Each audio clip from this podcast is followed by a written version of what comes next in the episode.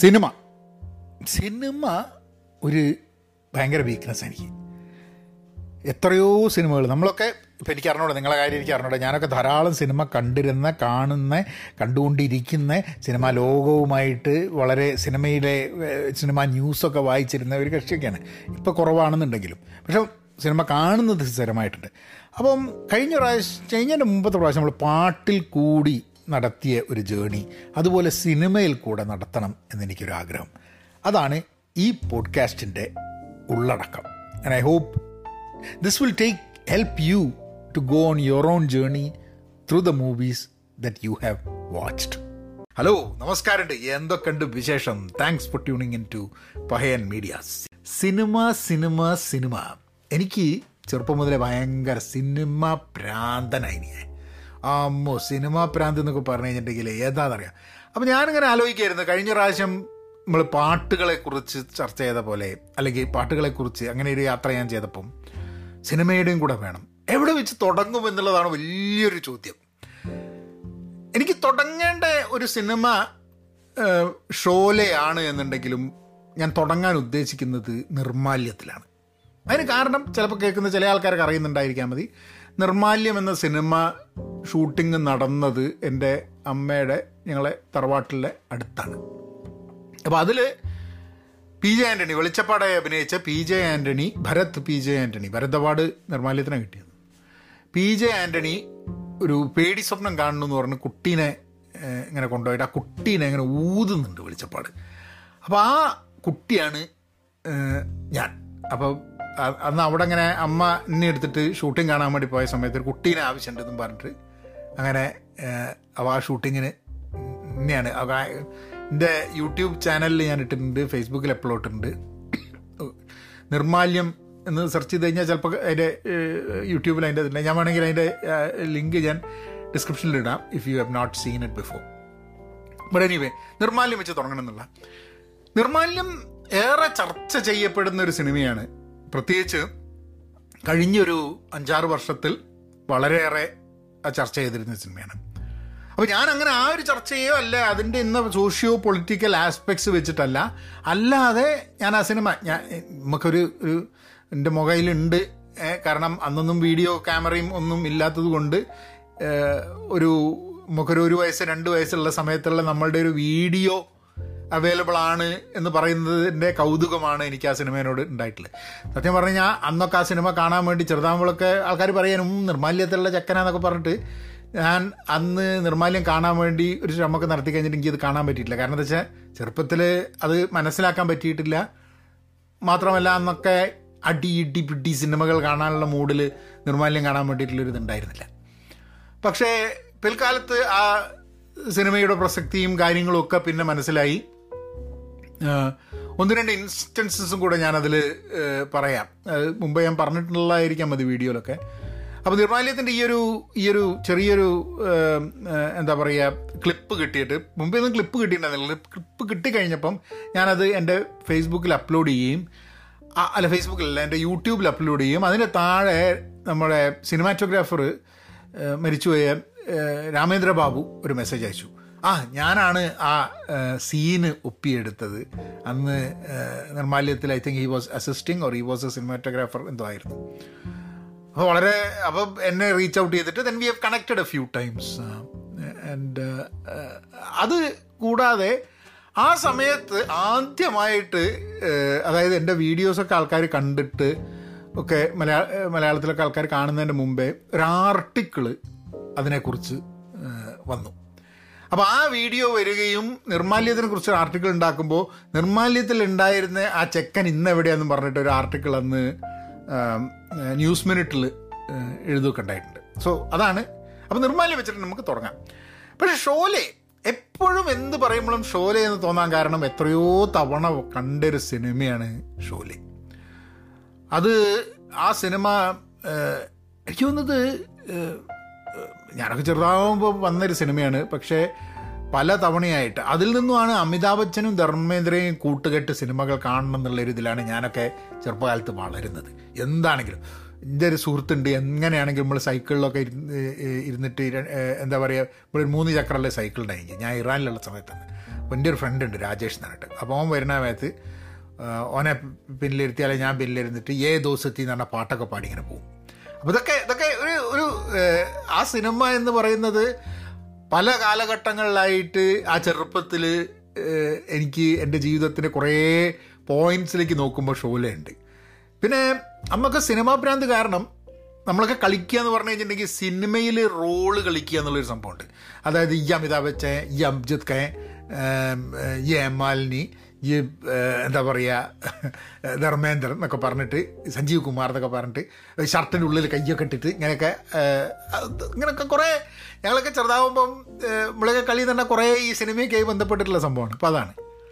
പിന്നെ തിരിഞ്ഞങ്ങനെ നോക്കുന്ന സമയത്ത് ഉള്ളൊരു സിനിമ എനിക്കിങ്ങനെ തോന്നുന്നത് അത് ഈ എന്താ പറയുക ധർമ്മേന്ദർ ധർമ്മേന്ദ്ര അമിതാഭ് ബച്ചൻ കൂട്ടുകെട്ട് കാണാൻ വേണ്ടിയിട്ട് പല തരം സിനിമകൾ അപ്പോൾ ചില സിനിമയിലൊക്കെ ഇപ്പോൾ ഒരു കാലത്തൊക്കെ എന്ന് പറഞ്ഞു കഴിഞ്ഞാൽ ഇപ്പോൾ മമ്മൂട്ടി മോഹൻലാൽ സിനിമകൾ രണ്ടുപേരും കൂടിയിട്ടുള്ള സിനിമകൾ എന്നൊക്കെ പറഞ്ഞുള്ള രീതിയിലുള്ള മാതിരി ചില സിനിമകളിലൊക്കെ ധർമ്മേന്ദ്രനെ കാണും. ആ അടിപൊളി ധർമ്മേന്ദ്രന്റെ അമിതാഭ് ബച്ചൻ ഉണ്ട് പറഞ്ഞിട്ട് പോയിട്ട് സിനിമ കാണാൻ പോകും. നോക്കൂ ധർമ്മേന്ദ്ര ഒരു സ്പെഷ്യൽ അപ്പിയറൻസ് മാത്രമാവും. അങ്ങനെ എനിക്ക് ആ കാലത്തുള്ള ചെറിയ സിനിമ രാം ബൽറാം എന്നൊക്കെ പറഞ്ഞു ഇന്ന് കാണുമ്പോഴൊക്കെ ചിലപ്പോൾ മഹാബോർ സിനിമകളായിട്ട് ചിലപ്പോൾ തോന്നാൻ മതി ആ സിനിമകളൊക്കെ. അടി ഇടി ബഹളം. ബോ ഇതൊക്കെ തന്നെയാണ്. കാരണം ഇതൊക്കെ തന്നെയാണ്. രണ്ട് കുട്ടികൾ രണ്ട് കുട്ടികൾ ചെറുപ്പത്തിൽ വേർപിരിഞ്ഞു പോവും. പിന്നെ തിരിച്ചു വരും. സൊപ്പ് പെട്ടി കാണും. അനിയ ഏട്ടാന്ന് വിളിക്കും. ഇങ്ങനത്തെ സാധനങ്ങളാണ്. ആ- കാലഘട്ടത്തിൽ ഇതേപോലെ തന്നെ ധർമ്മേന്ദ്രയും അമിതാഭ് ബച്ചനും ഉണ്ട് എന്നിട്ട് ഞാനൊരു സിനിമ കാണാൻ വേണ്ടി പോയി. ചുപ്കെ ചുപ്കെ എന്നിട്ട് അപ്പോൾ ചുപ്കെ ചുപ്കെ ഞാൻ എന്റെ ധാരണ എന്താണ്? നമ്മളൊരു സിനിമേനെ ഇത് ഇത് എന്താണ് സിനിമകളെ കുറിച്ചുള്ള നമ്മളെ പ്രതീക്ഷകളുടെ സംഭവമാണ്. അപ്പോൾ അത് നമ്മൾ രാംബൽ റാം ഷോലയൊക്കെ മാതിരിയുള്ള ഗംഭീര സംഭവമായിരിക്കും എന്ന് പറഞ്ഞിട്ടാണ് ഈ സിനിമ എടുക്കുന്നത് ഈ സിനിമ പോയിട്ട് അന്ന് കാസറ്റിലാണ് കാണുന്നത് ഞാൻ ദുബായിലുള്ള സമയത്ത്. അപ്പോൾ കാസറ്റിൽ ഇതെടുത്ത് കണ്ടോട് കൂടിയിട്ട് ഞാനിത് സിനിമ കാണാൻ വേണ്ടി നോക്കുന്ന സമയത്ത് ഇതാണെങ്കിൽ ചുക്കെ ചുക്കെ എനിക്ക് തോന്നുന്നത് ഋഷികേഷ് മുഖർജീന്റെ സിനിമയാന്ന് തോന്നുന്നു. അപ്പോൾ ഗംഭീര സിനിമയുണ്ട്. പക്ഷെ ആ സമയത്ത് നമ്മൾ മൂടതല്ല നമ്മൾ എന്ന് പറഞ്ഞു കഴിഞ്ഞാൽ ഒരു സിനിമ കാണാൻ വേണ്ടി പോയി കഴിഞ്ഞിട്ടുണ്ടെങ്കിൽ എത്ര സ്റ്റണ്ട് ഉണ്ട് എത്ര ഇടി ഉണ്ട് എത്ര ഇടി ഇന്നാക്ക് കിട്ടി എത്ര വില്ലൻ എത്ര അടി കൊടുത്ത് ഇങ്ങനെയൊക്കെയാണ് നമ്മൾ സിനിമ കാണുന്നത് തന്നെ. അപ്പോൾ ആ സമയത്ത് ഈ സിനിമയെ കണ്ടിട്ട് എനിക്ക് ആകെ സങ്കടം വന്ന് എനിക്ക് ഇഷ്ടം വന്നില്ല. കാരണം നമുക്ക് എന്ന് പറഞ്ഞു കഴിഞ്ഞാൽ ആഴ്ചയിൽ ഒരു സിനിമ എടുക്കാന്നുള്ളൊരു കോട്ട ഉണ്ടായിരുന്നു കാരണം അധികം ഉള്ള മാതിരി ഇപ്പോൾ സിനിമയൊന്നും പറ്റില്ല. അപ്പോൾ സിനിമ ആ ഒരു കോട്ട അങ്ങനത്തെ ഒരു സിനിമ കാണുന്നതിൽ നഷ്ടപ്പെടുത്തിയല്ലോ എന്നുള്ള ഭയങ്കര വിഷമമൊക്കെ ആയിരുന്നു എനിക്ക്. പക്ഷേ പിന്നെ പിൽക്കാലത്ത് ചുപ്കെ ചുപ്കെ എന്നുള്ള സിനിമ അതായത് നമ്മൾ കുറച്ച് മെച്ചുറായിട്ട് അങ്ങനത്തെ സിനിമകൾ കാണാനും മനസ്സിലാക്കാനൊക്കെ പറ്റിയപ്പം ഒരു കാലത്ത് ഋഷികേഷ് മുഖർജീന്റെ കുറേ ചെറുപ്പത്തിൽ വന്നിട്ട് അച്ഛനും അമ്മയൊക്കെ കാണുന്ന സമയത്ത് ഇങ്ങനെ കാണണ്ടെന്ന് പറഞ്ഞ ലേള കൂട്ടിയിരുന്ന സിനിമകളൊക്കെ വീണ്ടും കാണുമ്പോൾ ചുപ്കെ ചുപ്കെ കണ്ട് എന്ത് ഗംഭീര സിനിമയാണ്. ഞാൻ ആലോചിക്കാം ഒരു കാലത്ത് ചിലപ്പോൾ മാസ് എന്റർടൈനേഴ്സ് ആയിട്ടുള്ള സംഭവങ്ങൾക്ക് അഭിനയിക്കാൻ വേണ്ടി അമിതാഭ് ബച്ചനും ധർമ്മേന്ദ്രയൊക്കെ അങ്ങനത്തെ കുറേ സിനിമകൾ അഭിനയിച്ച് ഒരു ചുപ്കെ ചുപ്കെ വന്നപ്പോൾ അതിലൊക്കെ സത്യം പറഞ്ഞു കഴിഞ്ഞിട്ടുണ്ടെങ്കിൽ രണ്ടുപേരും കൂടിയിട്ടുള്ള ആ കോമ്പിനേഷൻ ആ ഒരു കോമഡി ഡ്രാമ ഗംഭീരമായിട്ടുണ്ട്. അന്ന് അതിന് വേണ്ടിയിട്ടുള്ളൊരു ഓപ്ഷൻ പലപ്പോഴും നടന്മാർക്ക് ഉണ്ടായിരുന്നില്ല എന്നുള്ളതാണ്. You either get type casted as എന്താ ആർട്ട് മൂവി എന്ന് പറഞ്ഞിട്ട്. അപ്പോൾ ചില ആൾക്കാർക്ക് നല്ല സിനിമകൾ ചെയ്യാൻ വേണ്ടിയിട്ടുള്ളൊരു അവസരം കിട്ടും. പക്ഷെ കമേഴ്ഷ്യലി വയബിൾ ആയിരിക്കില്ല. അപ്പോൾ പൈസ ഉണ്ടാക്കൽ അത്ര ഉണ്ടാവില്ല. വേറെ ചില ആൾക്കാർക്ക് നല്ല സിനിമകൾ ചെയ്യാൻ വേണ്ടിയിട്ടുള്ള അവസരം ഉണ്ടാവില്ല. പക്ഷേ പൈസ ഉണ്ടാക്കാൻ വേണ്ടിയിട്ടുള്ള മാസ് എന്റർടൈനേഴ്സ് ചെയ്യാനും പറ്റും. ഇതൊരു ചോയ്സ് ആൾക്കാർ എടുക്കേണ്ടതാണ് ചില സമയത്ത് എന്ന് എനിക്ക് തോന്നുന്നത്. നമ്മൾ വിചാരിക്കും സിനിമയിൽ അഭിനയിക്കുന്ന ആൾക്കാരൊക്കെ ഊ അഭിനയമാണ് എനിക്കിഷ്ടം. അഭിനയമാണ് അയാൾക്കിഷ്ടം. അയാൾക്കിഷ്ടമുള്ളതൊക്കെ ചെയ്യാൻ അയാൾക്ക് പറ്റുന്നുണ്ടല്ലോ. നടന്മാരോട് ചോദിച്ചു കഴിഞ്ഞാൽ പറയാം. ചില ആൾക്കാർ പറയും നമുക്കൊക്കെ അറിയുന്ന എത്രയോ നല്ല നടന്മാരുണ്ട് അല്ലേ? അവരെ കൂടുതൽ കൂടുതൽ ചില രീതിയിലുള്ള സിനിമകൾക്ക് നമുക്ക് കാണണം എന്നുള്ള ആഗ്രഹം ഉണ്ടാവും പക്ഷെ നമ്മൾ അങ്ങനെ ആഗ്രഹിക്കുന്ന നമ്മൾ ചിലപ്പോൾ ഒരു ചെറിയ പേഴ്സന്റേജിൽ പെടുന്നത് കൊണ്ട് അവർ പ്രൊഡ്യൂസേഴ്സ് അവരെ ടൈപ്പ് കാസ്റ്റ് ചെയ്ത് ഓരോ സിനിമകളിൽ അഭിനയിപ്പിച്ച് അങ്ങനെ അവരുടെ അവർ ഹാപ്പി ആണോ അവരുടെ അവരെ ജീവിതത്തിൽ നിത്യം ചോദിച്ചു കഴിഞ്ഞിട്ടുണ്ടെങ്കിൽ ചിലപ്പോൾ ഹാപ്പി ആയിരിക്കണമെന്നില്ല അപ്പം നമ്മൾ പലപ്പോഴും പുറത്തുനിന്ന് നോക്കുമ്പോൾ ഇറ്റ്സ് നോട്ട് നെസസറി സോ പറഞ്ഞു വന്ന് എത്രയോ ഇങ്ങനത്തെ ക്യാരക്ടേഴ്സ് നമുക്ക് ധർമ്മേന്ദ്രയുടെ അടുത്ത് നിന്നൊക്കെ നഷ്ടപ്പെട്ട് പോയിട്ടുണ്ട് നമുക്ക് കിട്ടാതെ പോയിട്ടുണ്ട് എന്നെനിക്ക് തോന്നുകയാണ്. അമിതാഭ് ബച്ചന് ഇപ്പോൾ എന്താ പറയുക കുറേ കാലം കഴിഞ്ഞിട്ട് the way he change himself into acting in movies ധാരാളം സിനിമകൾ അങ്ങനെ ചെയ്യാൻ വേണ്ടിയിട്ടുള്ള അവസരം അമിതാഭ് ബച്ചന് കിട്ടിയിട്ടുണ്ട്. ധർമ്മേന്ദ്രയ്ക്ക് പ്രായമായി പിന്നെ അദ്ദേഹം എന്നാലും ഒന്ന് രണ്ട് സിനിമകൾ ഞാൻ കാണുന്നുണ്ടായി. But I I wish he could have got the opportunity for showing his acting calibre more in movies എന്നുള്ളത് എനിക്കിടയ്ക്ക് തോന്നാറുണ്ട്. പിന്നെ എന്റെ മനസ്സിൽ വരുന്നൊരു സിനിമ അതും ഇന്ന് ഏറെ ചർച്ച ചെയ്യപ്പെടുന്നൊരു സിനിമയാണ് സന്ദേശം എന്ന് പറഞ്ഞിട്ടുള്ള സിനിമ. സത്യനന്ദിക്കാടിന്റെ സന്ദേശം ജയറാം അത് ഞാൻ എത്രയോ തവണ കണ്ടിട്ടുണ്ട്. എനിക്ക് വളരെ ഇഷ്ടപ്പെട്ടൊരു സിനിമയാണ്. ഇന്ന് അതൊരു രാഷ്ട്രീയവാദി സിനിമയാണ് എന്ന് പറഞ്ഞിട്ടുള്ള ചർച്ചകളിലേക്ക് കിടക്കുന്നുണ്ട്. ഇന്ന് ആ സിനിമ ഏറെ രാഷ്ട്രീയവാദി എന്നുള്ള ചർച്ചയിലേക്ക് വരാനുള്ള കാരണം എനിക്ക് തോന്നുന്നത് അതിൽ ശ്രീനിവാസൻ ഉണ്ട് സത്യനന്ദിക്കാട് എടുത്ത സിനിമയാണ് ഇവരുടെയൊക്കെ ചില സാമൂഹിക സാമൂഹിക മാധ്യമ അഭിപ്രായങ്ങളെ വിലയിരുത്തിക്കൊണ്ടും കൂടിയാണ് ആ സിനിമയെക്കുറിച്ച് ഇന്ന് ചർച്ച ചെയ്യുന്നത് എനിക്കിടയ്ക്ക് തോന്നാറുണ്ട്.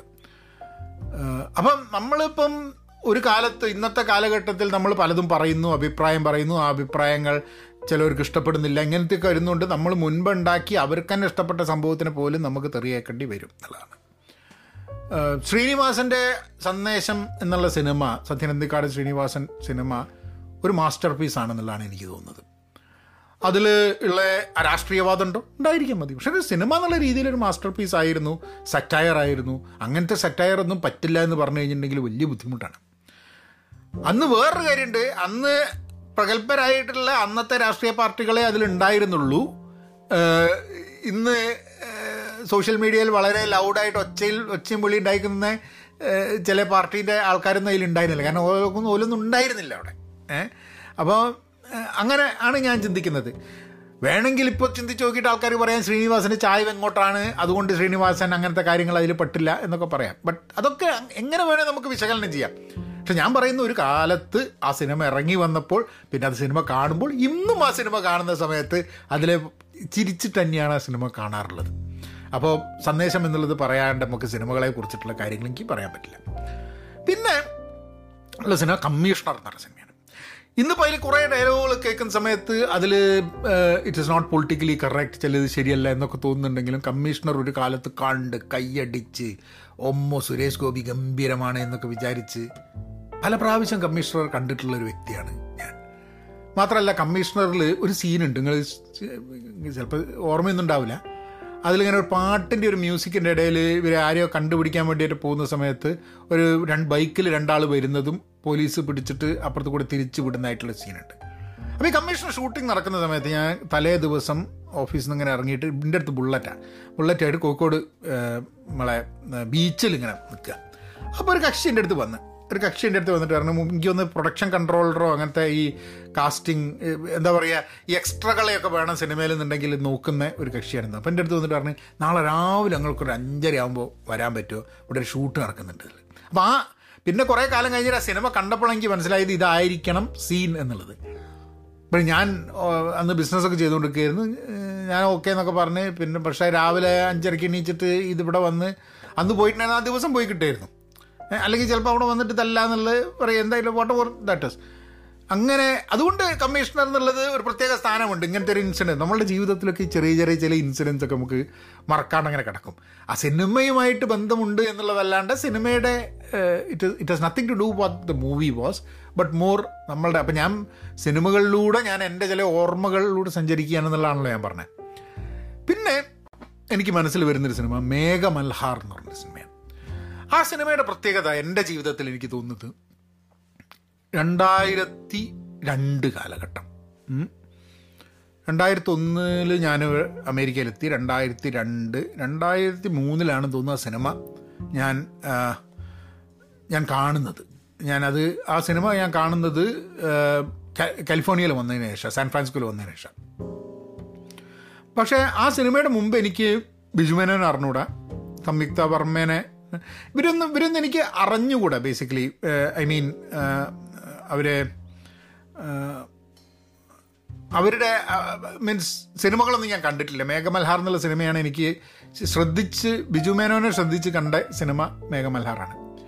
പക്ഷെ സംയുക്ത വർമ്മേനെ അതിനു മുമ്പ് ഞാൻ ഏതോ സിനിമയിൽ കണ്ടിട്ടുണ്ട് എന്നാണ് എനിക്ക് തോന്നുന്നത്. She was there in movies before that I believe അപ്പം ഇതിന്റെ ഈ സിനിമ രണ്ടായിരത്തി മൂന്നിൽ ഞാൻ കാണുന്നതിന്റെ മുമ്പേ രണ്ടായിരത്തി രണ്ടിൽ ഒരു ഈവന്റ് ഉണ്ടായിരുന്നു ഷിക്കാഗോയിൽ ഒരു മലയാളി ഈവന്റ് അപ്പോൾ ഞാൻ അന്ന് വേർജീനി എന്ന് ഈ ഈവന്റിന് വേണ്ടിയിട്ട് നമ്മളുടെ കമ്പനി ഒക്കെ വഴി ഈ ഈവന്റ് മലയാളികളുടെ ഈവന്റാണ് ഫോക്കാനാന്നോ ഫോ ഫോമ ഏതോ ഒരു ഈവന്റാണ് അപ്പം അതിന് വന്നിരുന്നു ഇവരൊക്കെ.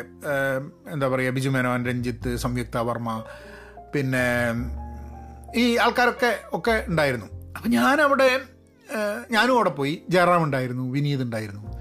അപ്പോൾ ഞാൻ ജയറാമിനെ വിനീതിനെ ഇവരെ കണ്ട് സംയുക്ത വർമ്മയായിട്ടും സംസാരിച്ചു. അല്ല സംയുക്ത വർമ്മ ആയിട്ട് സംസാരിച്ചില്ല. പക്ഷേ എന്റെ കൂടെ ഉണ്ടായിരുന്ന അവരുടെ വീട്ടിന്റെ അടുത്താണ് സംയുക്ത വർമ്മ എന്നുള്ളതുകൊണ്ട് അങ്ങനെ സംയുക്ത വർമ്മ അവിടെ ഉണ്ട് എന്നുള്ളത് അപ്പം ഞാൻ അന്ന് നേരിട്ട് പോയി കാണുകയും സംസാരിക്കുകയൊക്കെ ചെയ്തത് എനിക്ക് കാണണം സംസാരിക്കണം എന്ന് തോന്നിയത് മസൂദ് നായരാണ്. കവി. അപ്പം ഞാൻ മസൂദ് നായരെ കാണുകയും മസൂദ് നായരുടെ പുസ്തകം എന്താ പറയുക ഒരു പുസ്തകം എനിക്ക് സൈൻ ചെയ്ത് തരികയും ഒക്കെ ചെയ്തിട്ടുണ്ടായിരുന്നു. അപ്പം സിനിമാ ഭ്രാന്തനായിരുന്നെങ്കിലും അപ്പോഴത്തേക്ക് ഏഹ്, നമ്മളുടെ ഭ്രാന്ത് കൂടുതൽ കവിതയിലേക്കും കവികളിലേക്കും ഒക്കെ കടന്നിട്ടുണ്ട്. അന്ന് ബിജുമേനോടുണ്ടായിരുന്നു അവിടെ ഉണ്ടായിരുന്നു. പക്ഷേ ബിജുമേനൊന്നും അപ്പോൾ മേഘമൽഹാറിന്റെ ഒരു ഒരു പ്രൊമോഷനും കൂടിയായിട്ടാണ് വന്നിട്ടുള്ളത്.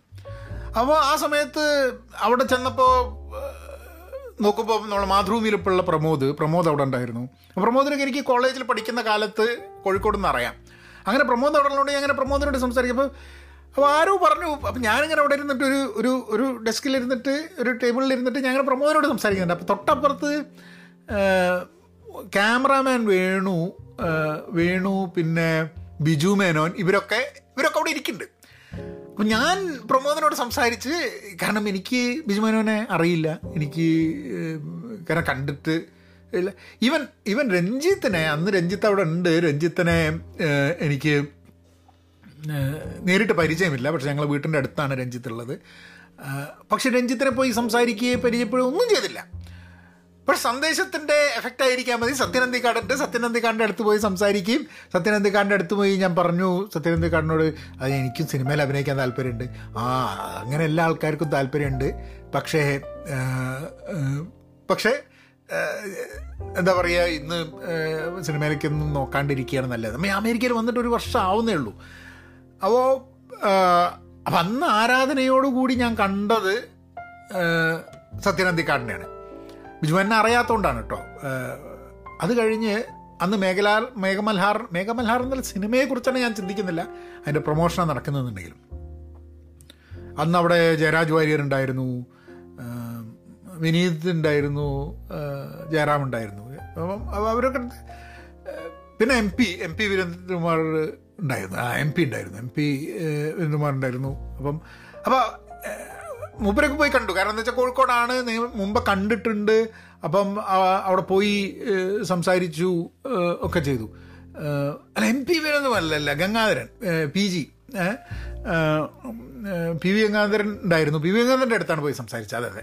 അപ്പം അപ്പം എനിക്കൊന്ന് മാതൃഭൂമിയുടെ കുറേ ആൾക്കാർ അവിടെ ഉണ്ടായിരുന്നു. അങ്ങനെയാണ് പ്രമോദും പിന്നെ പി വി ജി ഒക്കെ അവിടെ വന്നിട്ടുണ്ടായിരുന്നു പക്ഷേ പറയാൻ കാരണം ഞാൻ രണ്ടായിരത്തി മൂന്നിൽ പിന്നെ മേമമൽഹാർ കാണാൻ പോയപ്പോൾ അന്ന് ഞാൻ എന്റെ ജീവിതത്തിൽ കുറച്ച് ഒരു ഒരു ബുദ്ധിമുട്ട് ഘട്ടത്തിൽ കൂടെ പോവുകയാണ്. വളരെ ലോൺലി ആയിട്ട് ഒറ്റപ്പെട്ട് വളരെ നാടിനെ ഇവിടെ വന്നിട്ടൊരു ഒന്നര വർഷം കഴിഞ്ഞ്. അപ്പോൾ നാടിനെ ഭയങ്കര മിസ് ചെയ്തുകൊണ്ടിരിക്കുന്ന ഞാൻ എന്റെ ഡിവോഴ്സിന്റെ കാലഘട്ടത്തിൽ കൂടെ പോകുന്ന ആ ഒരു അവസരത്തിൽ കൂടെയാണ് ഞാൻ മേഘമലാർ കാണുന്നത്.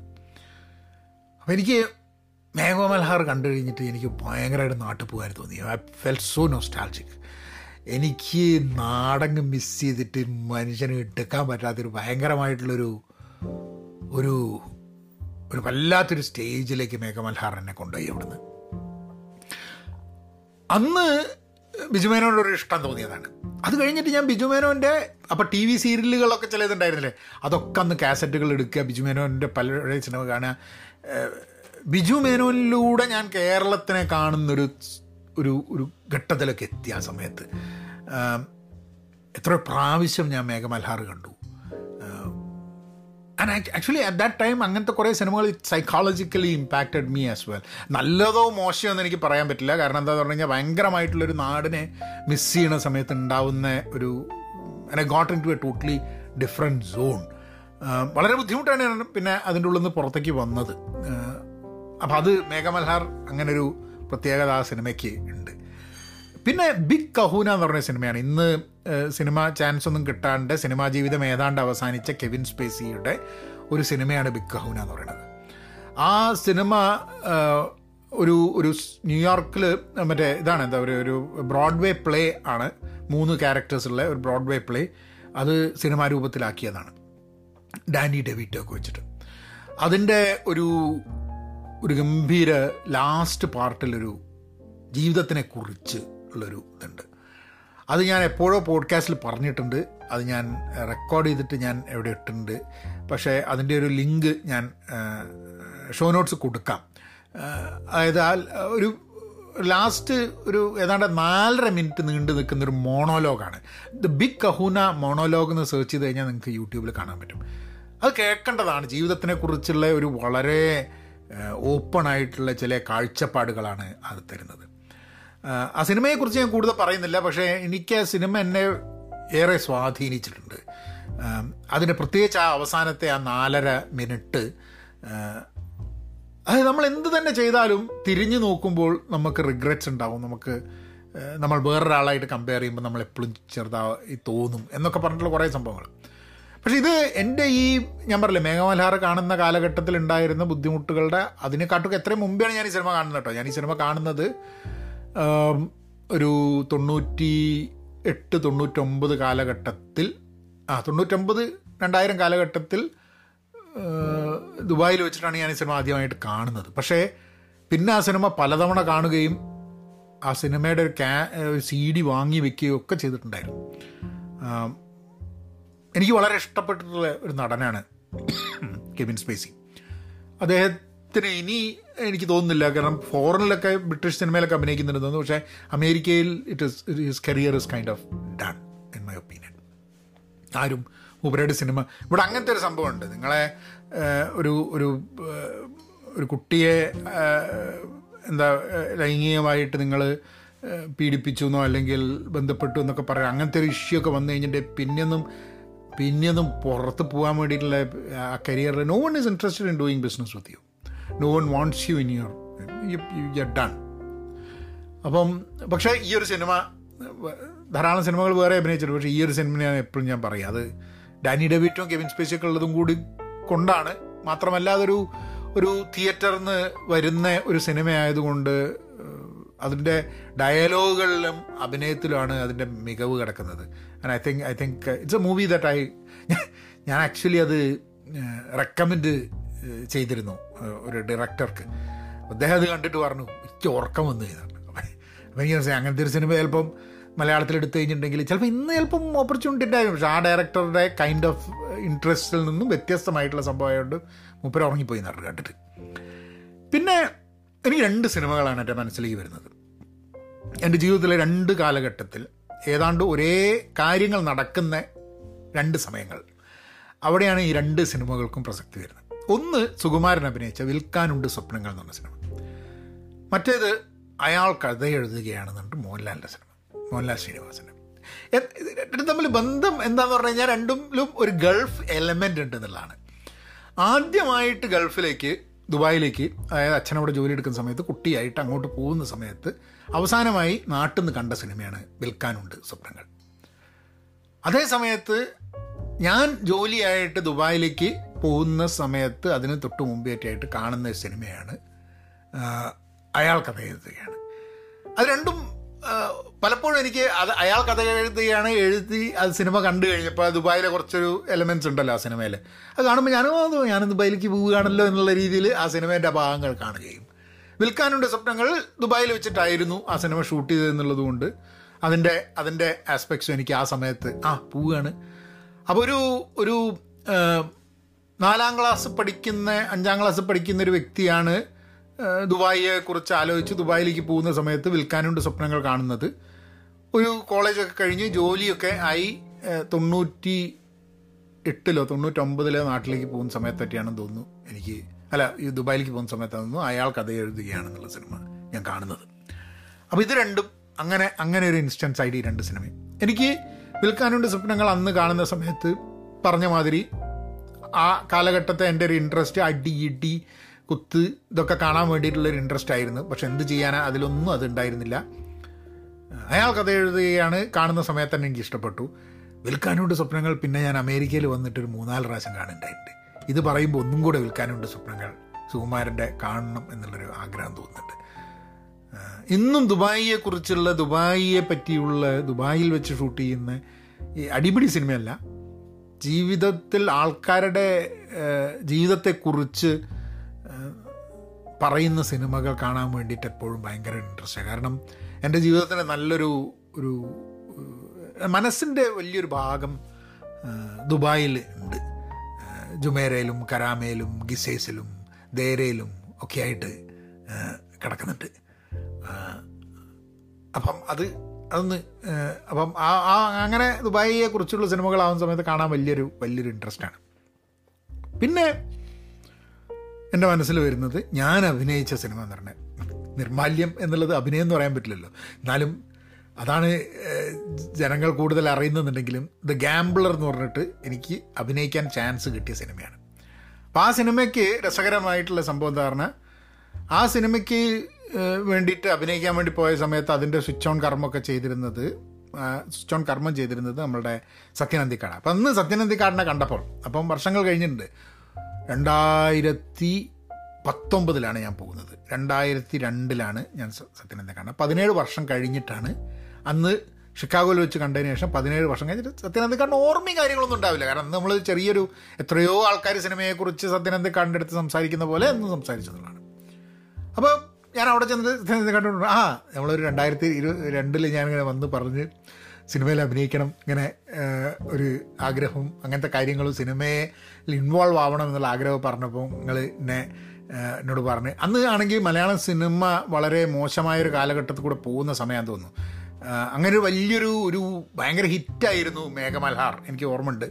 ആ സമയത്ത് പല സിനിമകളും ശരിയാവാണ്ട് ഈ ഒരു സിനിമ വന്ന് ഇത് ധാരാളം ആൾക്കാർ കാണുന്ന ഒരു സിറ്റുവേഷൻ ഉണ്ടായിരുന്നു. അപ്പം അപ്പോൾ അതായിരുന്നു മലയാള സിനിമ ഇപ്പം ഇപ്പോൾ ഒരു നല്ലൊരു സമയമല്ല സിനിമ പിടിക്കാൻ എന്നുള്ള സത്യനന്ദിക്കാട് അന്ന് പറഞ്ഞത്. സിനിമ പിടിക്കാനായിരുന്നില്ല കേട്ടോ. ഇൻവോൾവ് ചെയ്യാൻ വേണ്ടിയിട്ട്. അമേരിക്കയിൽ എത്തിയിട്ടേ ഉള്ളൂ. അപ്പോഴും നാട്ടിലേക്ക് പോയിട്ട് സിനിമയിൽ അഭിനയിക്കുന്നതിനെ പറ്റിയ മനസ്സിലുണ്ടായിരുന്നത്.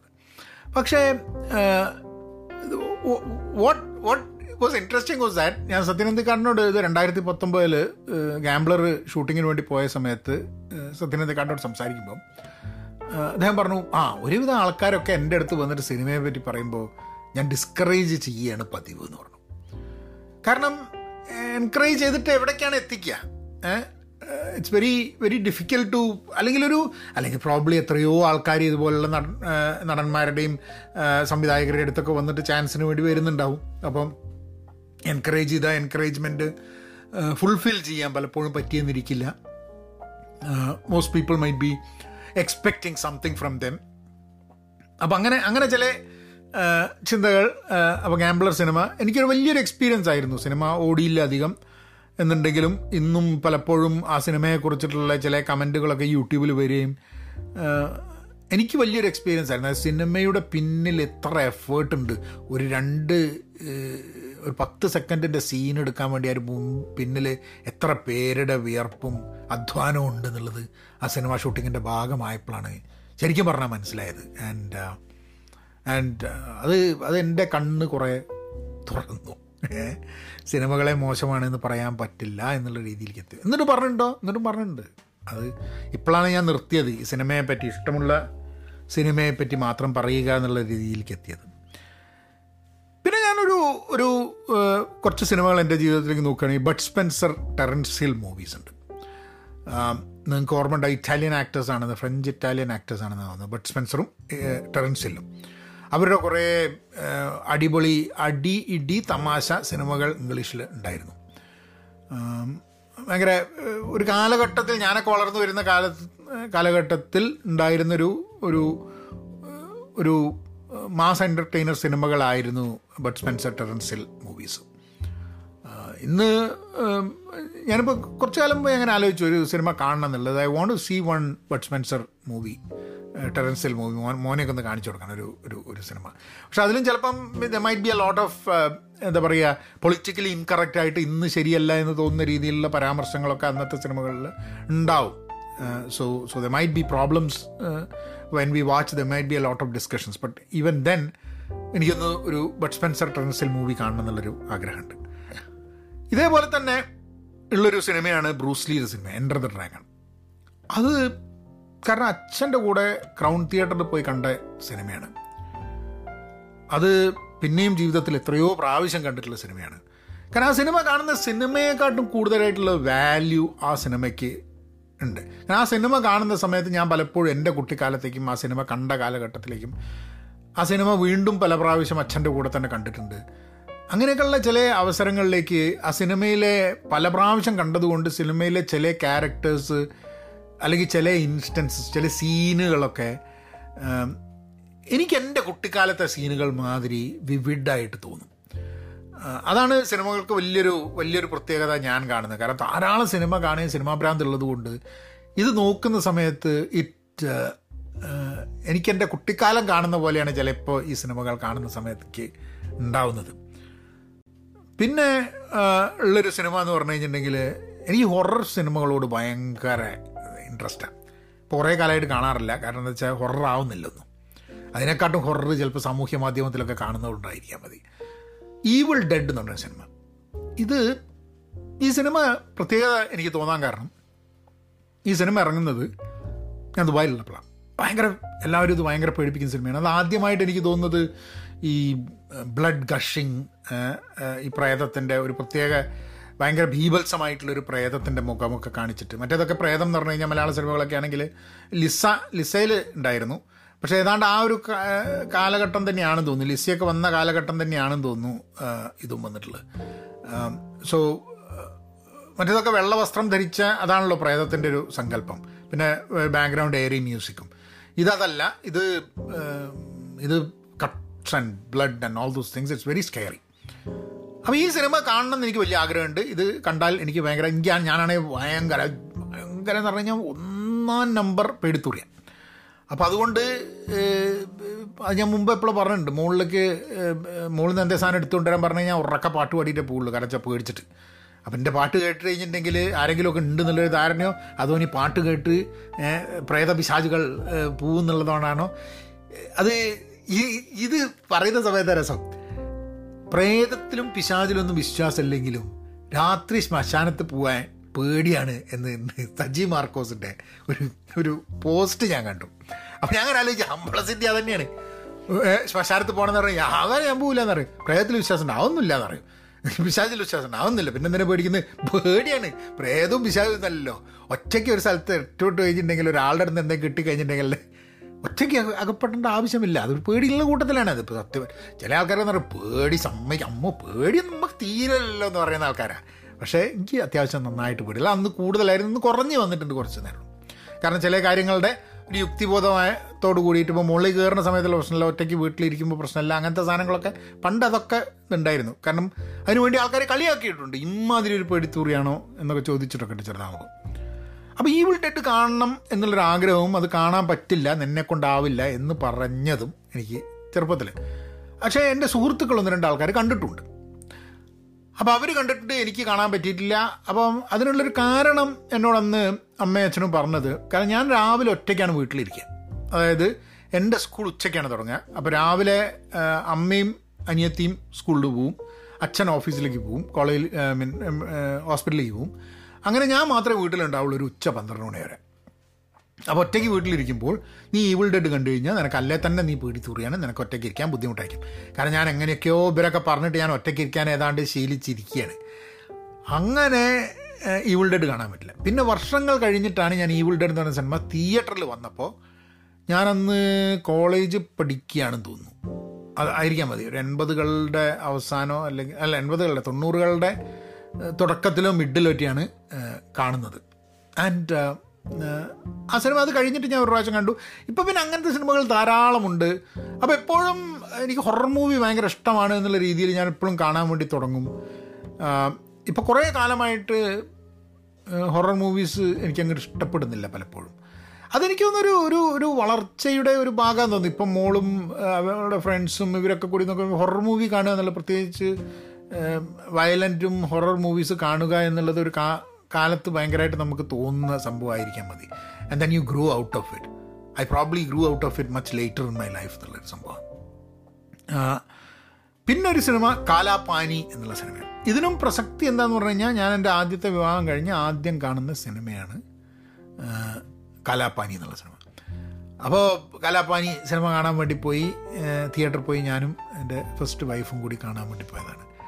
അപ്പോൾ അത് എത്രയോ അമ്മേനോട് പറഞ്ഞപ്പോൾ അമ്മ പറഞ്ഞു അമ്മ അച്ഛനും കൂടി അവരുടെ കല്യാണം കഴിഞ്ഞിട്ട് ആദ്യമായിട്ട് സിനിമയ്ക്ക് കണ്ടത് സത്യനങ്ങൾ ഭീകര ഭീകര നിമിഷങ്ങൾ എന്ന് സിനിമയാണ്. അമ്മ പറയും ഓ ഞാൻ കല്യാണം കഴിഞ്ഞിട്ട് എന്നെ ആദ്യം കൊണ്ടുപോയ സിനിമ ഭീകര നിമിഷങ്ങൾ കാണിക്കാനാണെന്നാണ്. അപ്പോൾ അത് ഓർമ്മ ഉണ്ടാവും മതി. സത്യനും പിന്നെ ഉമ്മറൊക്കെ ഉണ്ടല്ലോ. മൂന്ന് മൂന്ന് എന്താ പറയുക ജയിൽ ചാടി വരുന്ന ആൾക്കാർ ഒരു വീട്ടിൽ വന്നിട്ട് ഇതാക്കുന്നത്. ഇറ്റ്സ് എ ഹിന്ദിയിലുണ്ട് ആ cinema. It's a very very famous തീമാണ് അത് പല ഭാഷകളിലുള്ളൊരു സിനിമയാണ് അത് പിന്നെ എനിക്ക് തോന്നുന്നത് സിനിമകളെക്കുറിച്ച് നോക്കുന്ന സമയത്ത് മോഹൻലാലും മമ്മൂട്ടിയും സിനിമകൾ അവർ ഒരുമിച്ച് അഭിനയിക്കുന്ന സിനിമകൾ. അതെനിക്ക് ഭയങ്കര ഒരു ഇൻട്രസ്റ്റ് ഉള്ള സംഭവമാണ് അതേപോലെ തന്നെ ജയന്റെ സിനിമകൾ നസീറും ജയനും കൂടി അഭിനയിക്കുന്ന കൂട്ടുകെട്ടുകൾ ആ നസീറും ജയന്റെയും കൂട്ടുകെട്ടുകൾ കണ്ടുകൊണ്ടിരിക്കുന്ന സമയത്താണ് ഗോപി നെടുപിടി വീണ് കൂട്ടുകെട്ടുണ്ടായിരുന്നത് അന്ന് എനിക്ക് അങ്ങനത്തെ സിനിമകളോട് പ്രത്യേകിച്ച് താല്പര്യമില്ലാത്തതുകൊണ്ട് ഞാനത് അച്ഛനും അമ്മയ്ക്കൊക്കെ ഭയങ്കര താല്പര്യമായിരുന്നു. ഇവർ കണ്ടുകൊണ്ടിരിക്കും. ഇന്ന് നോക്കുമ്പോൾ ആ സിനിമകളൊക്കെ വീണ്ടും വീണ്ടും ആ നെടുപിടി വേണു ഗോപി കൂട്ടുകെട്ടുകളുടെ സിനിമകൾ അതായത് ഈ രണ്ട് സിനിമ ഉണ്ട്. ഒന്ന് കരിപുരണ്ട ജീവിതങ്ങൾ എന്ന് പറഞ്ഞിട്ട് നസീറും ജയനും കൂടിയിട്ട്. അത് ഈ ട്രെയിനിന്റെ റെയിൽവേ ആയിട്ട് ബന്ധപ്പെട്ടിട്ടുള്ള സിനിമയാണ്. അതേപോലെ തന്നെ ഒരു സിനിമ ഉണ്ട്. നെടുപടി വേണു ഗോപിയും കൂടിയിട്ട്. മീൻസ് അതേപോലെ എന്ന് പറഞ്ഞു കഴിഞ്ഞാൽ അതേ തീമിൽ റെയിൽവേ വർക്കേഴ്സിനെ പറ്റിയിട്ട്. ഒന്ന് അട്ടിപ്പിട്ടി സിനിമയാണ് ഒന്നല്ല എന്നുള്ളതാണ്. So just just give you an idea പിന്നെ അമോൽ പലേക്കറിന്റെ സിനിമകൾ. ചെറുപ്പത്തിൽ ധാരാളം സിനിമകൾ അമുൽ പലേക്കറിന്റെ അത് കണ്ടിരുന്നു ചോട്ടി ചി ബാത്തൊക്കെ. പക്ഷെ അതൊക്കെ നിന്നെ നിർബന്ധിച്ച് കാണിച്ചിരുന്നതാണ്. എനിക്ക് എനിക്ക് അതിനോട് കാണാനുള്ള താല്പര്യം ഉണ്ടായിരുന്നു. പക്ഷെ പിൻകാലത്ത് വന്നിട്ട് അമുൽ പലേക്കറിന്റെ ഇപ്പം ചോട്ടി ചി ബാത്തായാലും ഗോൽമാലായാലും രജനീകാന്തി ആയാലും ഇങ്ങനത്തെ കുറേ സിനിമകൾ ഞാൻ വീണ്ടും കാണുക ഉണ്ടായിട്ടുണ്ട്. ഒരു ഒരു പുനർവായന എന്നൊക്കെ പറഞ്ഞ മാതിരി പുനർക്കാഴ്ച ഈ സിനിമകൾ കാരണം ചെറുപ്പത്തിൽ ആ ഒരു മാനസികാവസ്ഥയിൽ കാണാൻ പറ്റാത്ത കുറേ സിനിമകൾ എനിക്ക് പിന്നെ വന്നിട്ട് ആർട്ട് സിനിമകളോടുള്ളൊരു വലിയൊരു ഇൻട്രസ്റ്റ് വന്നു. കമേഴ്ഷ്യൽ സിനിമ കാണാതെ. പിന്നെ ഇപ്പോഴൊക്കെ കമേഴ്ഷ്യൽ സിനിമയും ആർട്ട് മൂവി എന്ന് പറയുന്ന രണ്ടും അതിന്റെ ലൈൻ വളരെ ബ്ലേഡായിട്ട് മാറിക്കഴിഞ്ഞിട്ടുണ്ട്. So if you make an art movie it also will can be commercially successful എന്നുള്ളത്. പിന്നെ ഹിന്ദിയിലാണെങ്കിൽ ഗോവിന്ദ് നിഹ്ലാനിയുടെ സിനിമകൾ പഴയ എൻ എഫ് ഡി സി ചിത്രങ്ങൾ ഇതൊക്കെ ഇതൊക്കെ എപ്പോഴും ഇടയ്ക്ക് ഇടയ്ക്കെടുത്ത് കാണാറുണ്ട്. മൂവി എന്ന് പറഞ്ഞിട്ടുള്ള ഒരു ഒരു സ്ട്രീമിംഗ് സർവീസ് ഉണ്ട്. അതിൽ ധാരാളം സിനിമകൾ അവാർഡ് വിന്നിങ് സിനിമകൾ അതിൽ വരും. ഞാനത് ഇടയ്ക്കൊക്കെ ചെയ്തിരുന്നു. പക്ഷെ എല്ലാ ദിവസവും സിനിമകൾ കാണാൻ പറ്റാത്തത് കൊണ്ട് അല്ലെങ്കിൽ ഫോറിൻ സിനിമകൾ കാണാൻ പറ്റാത്തതുകൊണ്ട് പിന്നെ അത് ചില സിനിമകൾ ഭയങ്കര ഓഫ് ബീറ്റ് ആയിരിക്കും. So you might not be in a mood ഇന്നത്തെ സിനിമ കാണലിന്റെ ഏറ്റവും വലിയ പ്രശ്നം എന്താണെന്ന് പറഞ്ഞാൽ വൈകുന്നേരം വന്നിട്ട് നമ്മൾ ഓഫീസിൽ നിന്ന് വന്നിട്ട് ഓഫീസിലൊരു മൂഡും വീട്ടിലൊരു മൂഡും ഒക്കെ വെച്ചിട്ട് നമുക്ക് ഏത് സിനിമയും വീട്ടിലിരുന്ന് എനിക്ക് ഒരു സിനിമയും മര്യാദയ്ക്ക് കാണാൻ പറ്റാത്ത ഒരു സ്ഥിതിയിലേക്ക് എത്തിയിട്ടുണ്ടെയാണ് അതുകൊണ്ട് സിനിമകൾ അധികം തിയേറ്ററിൽ പോയിട്ടാണ് കഴിഞ്ഞ ആഴ്ച ശരിക്കും പറഞ്ഞാൽ മൂന്ന് സിനിമ ഞാൻ കണ്ടു. എനിക്ക് മൂന്ന് സിനിമ കാണാൻ വേണ്ടിയിട്ടുള്ള ഒരു ഒരു പാസ്സാണ് എനിക്കുള്ളത്. മാസം ഇരുപത്തിമൂന്ന് ഡോളർ കൊടുത്താൽ മൂന്ന് സിനിമ എനിക്ക് കാണാൻ പറ്റും. അങ്ങനെ കഴിഞ്ഞ കഴിഞ്ഞ ആഴ്ച ഞാൻ മൂന്ന് സിനിമ കണ്ടു. ഒന്ന് നമ്മളെ എമിലി ദി ക്രിമിനൽ എന്ന് പറഞ്ഞൊരു സിനിമ. എമിലി ദി ക്രിമിനൽ എന്ന് പറഞ്ഞ സിനിമ ഇപ്പം ഇപ്പം ഇറങ്ങിയതാണ് തിയേറ്ററിൽ എനിക്ക് ഭയങ്കര ഇഷ്ടപ്പെട്ടു. ഞാൻ തിയേറ്ററിൽ കാണുന്ന സിനിമകളൊക്കെ ഇഷ്ടപ്പെടുന്ന ഒരു സ്ഥിതിയിലേക്ക് എത്തിയിട്ടുണ്ട് ഇപ്പോൾ ഏതാണ്ട്. അതേപോലെ തന്നെ ഫോൾ എന്ന് പറഞ്ഞ സിനിമ. എനിക്ക് ഭയങ്കര ഹൈറ്റ് ഭയങ്കര പേടിയാണ്. ഹൈറ്റ് പേടിയാവുന്ന സമയത്ത് ഫോൾ എന്ന് പറഞ്ഞ സിനിമ കാണുന്നതാണ് it's a really thrilling movie അതും തിയേറ്ററിൽ പോയി കണ്ടാണ്. അതങ്ങനെ ഒരു രണ്ട് ഒരു വലിയൊരു ടവറിൽ രണ്ട് സ്ത്രീകൾ കയറിയിട്ട് അതിനെ അതിന്റെ മുകളിലേക്ക് കയറിയ ഇവരുടെ ഈ കോണി പൊട്ടി വീഴാണ്. അപ്പോൾ നമ്മളിങ്ങനെ ഈ റിക്ലൈനറിൽ ഇരുന്നിട്ട് കാൽ നീട്ടിയിട്ട് ഇരിക്കുന്ന സമയത്ത് അപ്പുറത്ത് ഇങ്ങനെ ആ വലിയ സ്ക്രീനിൽ ആൾക്കാർ വീഴുന്ന കാണുന്ന സമയത്ത് നമ്മളെന്നെ അങ്ങോട്ട് വീഴുന്ന മാതിരി ഒരു ഫീലിംഗ് ആണ്. ഐ തിങ്ക് കഴിഞ്ഞ ഈ ഹൊറർ സിനിമ കാണുന്നൊക്കെ പറഞ്ഞ മാതിരി ഇത് ഇത് കണ്ടിട്ടാണ് ഞാൻ കുറച്ച് പേടിച്ച് പോയത്. അതൊരു ഹൈറ്റിനോടുള്ളൊരു പേടി ഉള്ളത് കൊണ്ടും കൂടിയാണ്. ഫോൾ ആൻഡ് എമിലി ദ ഇത് പിന്നെ ലാൽ സിംഗ് ചഡ്ഡ. ഞാൻ കഴിഞ്ഞ പ്രാവശ്യം അതിനെപ്പറ്റി പറഞ്ഞു. ലാൽ സിംഗ് ചഡ്ഡ സിനിമ മൂന്ന് മൂന്ന് സിനിമകളാണ് കണ്ടത്. ഈ ആഴ്ച അതേപോലെ തന്നെ മൂന്ന് സിനിമകൾ കാണാനുള്ള ഉദ്ദേശമുണ്ട്. ബീസ്റ്റ് എന്ന് പറഞ്ഞ സിനിമ വന്നിട്ടുണ്ട്. അത് അത് കാണണം. ഒരു ഒരു സർവൈവൽ മൂവിയാണ് അത് വന്നിട്ടുണ്ട്. പിന്നെ അതേപോലെ ഉള്ളൊരു സിനിമ കാണാൻ ഇവിടെ അടുത്തുള്ള തിയേറ്ററിലുള്ളത് ഞാൻ കണ്ടിട്ടുണ്ടായിരുന്നില്ല. ബുള്ളറ്റ് ട്രെയിന് ബ്രാഡ് പിറ്റിന്റെ അതൊന്ന് കാണണമെന്നുണ്ട് ബുള്ളറ്റ് ട്രെയിൻ പിന്നെ മൂന്നാമത്തെ സിനിമ കുറേ പോസിബിലിറ്റീസ് ഉണ്ട്. നോപ്പ് നന്നല്ല എന്നുള്ളതാണ് മോൾ കണ്ടിട്ട് പറഞ്ഞത്. ബോഡീസ് ബോഡീസ് ബോഡീസ് തന്നെ ഹൊറർ മൂവി ഉണ്ട്. അതെനിക്ക് കാണാൻ വലിയ താല്പര്യമില്ല. അപ്പോൾ പ്രോബ്ലി ദോബാര എന്ന് പറഞ്ഞിട്ടുള്ള ഹിന്ദി സിനിമ ഉണ്ട് ഒരു സിനിമയും കൂടെ കാണണം. അത് വെറുതെ പോയി ഏതെങ്കിലും ഒരു ദിവസം ഏതെങ്കിലും സിനിമ കാണണമെന്നുണ്ട്. ബീസ്റ്റും ബുള്ളറ്റ് ട്രെയിനും പ്രോബബ്ലി തോർ കളിക്കുന്നുണ്ടെങ്കിൽ ഞാൻ കണ്ടിട്ടില്ല. തോർ ഒന്ന് കാണുന്നുണ്ട് അപ്പം ഐ തിങ്ക് എന്തായാലും മൂന്ന് സിനിമ ഈ ആഴ്ചയിൽ കാണണം. എല്ലാ ആഴ്ചയും മൂന്ന് സിനിമ കാണണം എന്നുള്ളൊരു പ്ലാനോട് കൂടിയിട്ട് തന്നെയാണ് പോകുന്നത്. ചില സമയത്ത് ബോറടിച്ചിരിക്കും അതുകൊണ്ട് പോവില്ല. പക്ഷെ തിയേറ്ററിൽ കൺ പോയി കണ്ടാൽ മാത്രമേ സിനിമ ഇഷ്ടപ്പെടുള്ളൂ എന്നുള്ളൊരു ഒരു സ്ഥിതിയിലെത്തിയിട്ടുണ്ട്. തല്ലുമാല റിലീസായിരുന്നു തിരക്കായതുകൊണ്ട് കാണാൻ പറ്റിയില്ല.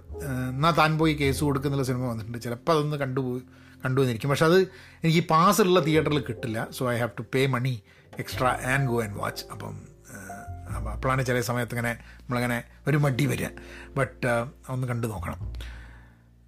പിന്നെ സിനിമകളെ പറ്റി പറയുമ്പോൾ വളരെ കഴിഞ്ഞിട്ടാണ് ഞാൻ സത്യത്രയന്റെ സിനിമകൾ സത്യത്രയന്റെ സിനിമകൾ കണ്ടു തുടങ്ങിയത്. എനിക്ക് തോന്നുന്നത് ആദ്യം അകന്തുക്ക് അദ്ദേഹത്തിന്റെ അവസാനത്തെ സിനിമയാണ് അകന്തുക്ക് എന്ന് പറയുന്നത്. ഉത്പൽ ദത്ത് അഭിനയിച്ചിട്ടുള്ളത് അത് കണ്ടപ്പോഴാണ് ശരിക്കും പറഞ്ഞു കഴിഞ്ഞിട്ടുണ്ടെങ്കിൽ അതിന് മുമ്പേ ശത്രഞ്ജ് കെ കിലാടി എന്നുള്ള സിനിമയൊക്കെ ഉണ്ടായിരുന്നു എന്നുണ്ടെങ്കിൽ ഞാനത് കാണാൻ കാരണം സത്യത്തിന്റെ സിനിമ ഞാൻ പറഞ്ഞില്ല എന്റെ ഒരു മാനസികാവസ്ഥ വാസ് വെരി ഡിഫറെന്റ് ചെറുപ്പത്തിൽ എന്ത് സിനിമകൾ കാണണം എന്നുള്ളത്. അപ്പോൾ ധർമ്മേന്ദ്രന്റെ സിനിമയാണോ സത്യത്രേന്റെ സിനിമയാണോ എന്ന് വെച്ചാൽ ധർമ്മേന്ദ്രന്റെ സിനിമ കാണുന്നൊരു കാലഘട്ടം. പക്ഷെ ആകന്തുക്ക് കണ്ടതിന് ശേഷം then I went back and മഹാനഗറും Apu സൻസാറും അല്ല ആ ദ ഹോൾ ഹോൾ ട്രിയോളജി അതും പിന്നെ വേറെയും ഐ തിങ്ക് മഹാനഗർ അല്ലാതെ വേറെ ഒന്ന് രണ്ട് സിനിമകളുണ്ടായിരുന്നു നായക്ക് അങ്ങനത്തെ അങ്ങനത്തെ പല സിനിമകൾ. So all these all these movies പിന്നെയാണ് ഞാനത് കണ്ടത്. മൂവി പറഞ്ഞു വന്നപ്പോൾ മൂവി ഇതേപോലെ തന്നെ നല്ല ഇന്ത്യൻ സിനിമകളുടെ പാരലൽ സിനിമകൾ എന്ന് പറയുന്ന ആർട്ട് സിനിമകളുടെ കുറേ ഒരു ഒരു മൂവി ഒരു എന്താ പറയുക ഒരു സ്റ്റുഡന്റിന്റെ ഒരു ഫിലിം സ്റ്റുഡന്റിന് പറ്റിയൊരു സ്ട്രീമിംഗ് സർവീസാണ് മൂവി എന്ന് എനിക്ക് തോന്നിയിട്ടുണ്ട്.